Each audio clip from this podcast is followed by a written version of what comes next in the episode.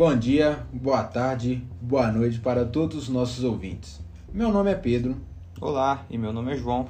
E hoje daremos continuidade aos episódios do Fala Direito, abordando o segundo capítulo do livro 21 lições para o século 21.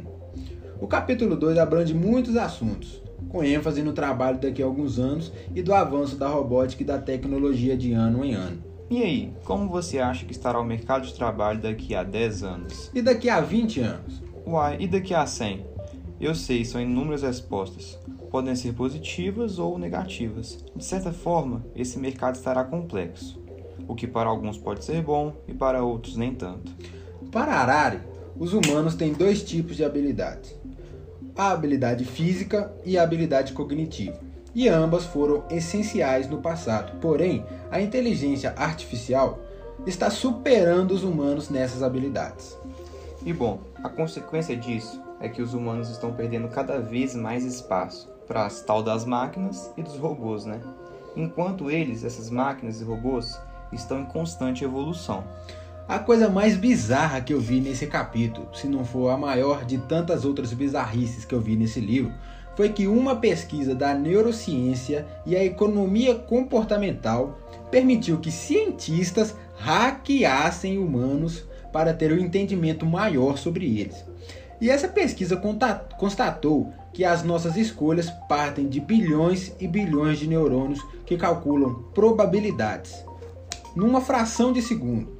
E isso acabou ganhando o nome de intuição humana. Bom, eu aposto que os nossos ouvintes não sabiam disso, não é? então quer dizer que nós somos máquinas, porém inferiores? É, meu amigo, vou te falar que essa é a triste realidade. E se você parar para pensar, realmente é verdade. Um ser humano chega em um momento da vida que ele não tem mais condições de nem trabalhar e nem de aprender algo. E de outro lado, é uma máquina que tem a capacidade de atualizações sempre que necessário e, consequentemente, nunca deixará de trabalhar. Mas tem um outro porém: os computadores e máquinas se conectam. O que uma sabe, todas sabem. E isso não funciona com nós, os seres humanos. A comunicação é muito difícil, mesmo com todos os aplicativos que temos hoje. E esse é mais um dos conceitos e aspectos que o livro aponta.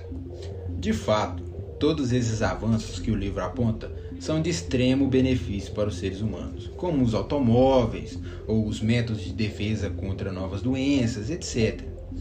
Como as máquinas serão um único ser, as comunicações seriam bem mais fáceis. Porém, a pergunta que não se cala é a seguinte: e os humanos, onde se encaixa? Bom, algumas funções, creio eu, falando popularmente, ainda serão de carne e osso, mas grande parte pode ser substituída ainda assim por máquinas, robôs, computadores, entre outros, né, parecidos. E assim, existem muitas críticas acerca disso, é lógico e algumas pessoas são a favor. Porém, como tudo na vida, outras não são tão a favor e algumas são completamente contra. E realmente, pra, para o ser humano, como nós sabemos, tudo que é desconhecido causa um grande medo. Eu, eu acredito, João, que o maior medo de toda a população é a perda do emprego. E é de dar medo mesmo. Como será a nossa vida sem, sem nosso emprego? Porque pode ser que vão abrir outras formas de emprego, mas e se não? Se essas máquinas não precisarem de tantas manutenções como dizem, o que será dos humanos? É, né? O que precisamos ter em mente é que não vai adiantar nada, nada lutar contra ela, e nem contra o tal do avanço tecnológico. O que temos que fazer é o seguinte: é trabalhar junto com esse avanço para melhorar os trabalhos atuais e os futuros deixando a, a harmonia prevalecer, né? Ah, bom, Pedro, eu acho que por hoje é só. Vamos finalizar por aqui? Então, é, esperamos que vocês tenham gostado e agradecemos a audiência. E aí, Pedrão, posso falar o até logo ou você tem algum, algo mais para dizer? Bom, terminamos com a mesma reflexão do episódio anterior.